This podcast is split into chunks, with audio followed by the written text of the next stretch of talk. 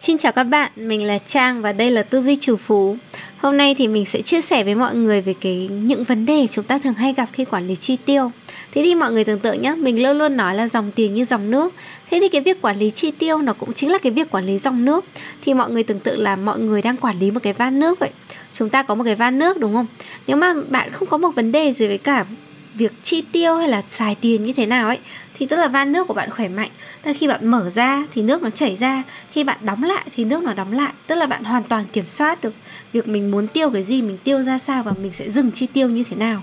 Thế nhưng, nếu mà bạn đang có vấn đề với việc kiểm soát hay là bạn mất kiểm soát trong việc chi tiêu ấy, thì bạn cứ tưởng tượng giống cái hình van nước ấy, nó sẽ giống, rất là giống với việc là một cái van nước bị hỏng. Thì van nước bị hỏng có những trường hợp nào? Có thể là van nước của bạn bị lỏng hoặc là nó bị cũ rồi thế nên là bạn sẽ luôn luôn, tức là bạn không đóng nắp nó được vào mà cái nắp của nó nó, kiểu, theo ăn ở ấy. Thì cái này nó giống với trường hợp là bạn tiêu tiền luôn luôn theo cảm xúc. Vòi nước nó cũng chảy ào ào ra. Khi mà bạn chỉ muốn mở hé hé nó một tí tức là tiêu một chút thôi, cho nước chảy ra một chút thôi, thì cái van nó bị lỏng. Mở ra cái nước nó ào ào ào ra, xả hết nước ra. Nó giống như kiểu, gọi là, bạn luôn luôn tiêu quá mức cái số tiền mà mình đang có. Thậm chí còn tiêu cả cái số tiền mà mình không có nữa nếu mà bạn ghét nước nước ở đây được chúng ta hiểu là dòng tiền nhé thì bạn cũng có xu hướng là vô thức, bạn rất là thích mở cái van ra, kiểu tôi không thích có nước ở trong nhà. Có van nước gì tôi mở ra cho nước xả ra ngoài hết, để tôi không bao giờ phải nghĩ về nó nữa, kiểu nó cứ đi đi cho khuất mắt tôi. Thì khi đấy bạn cũng hay có xu hướng để dòng tiền, dòng nước nó chảy qua cuộc đời mình. Những người như thế này là những người mà không bao giờ giữ được tiền, hay là có tiền thì là mất rất là nhanh.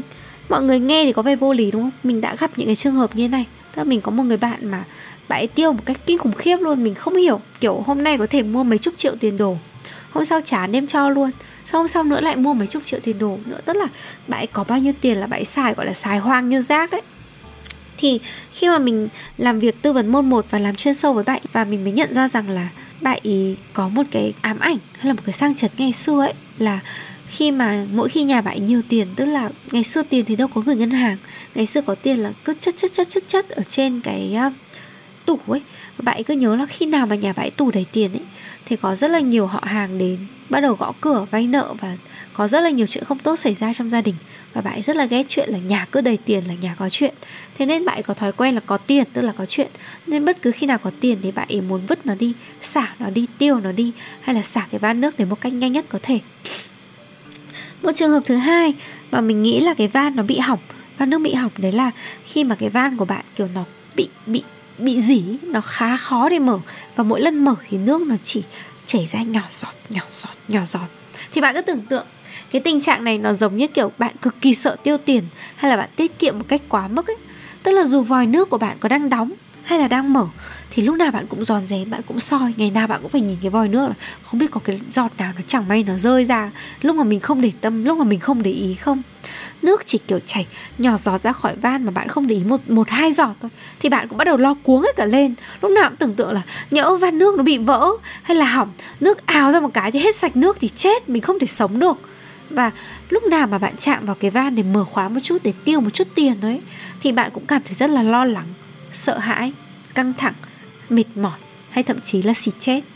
Hoặc là cái van nước của bạn bị tắc tắc kẹt quá đi mất, cho nên nước lúc nào cũng chỉ có thể chảy nhỏ giọt nhỏ giọt nhỏ giọt qua vòi. Và cảm giác lúc nào nó cũng có một cái ứ động ở trong cái việc tiêu tiền, rất là sợ.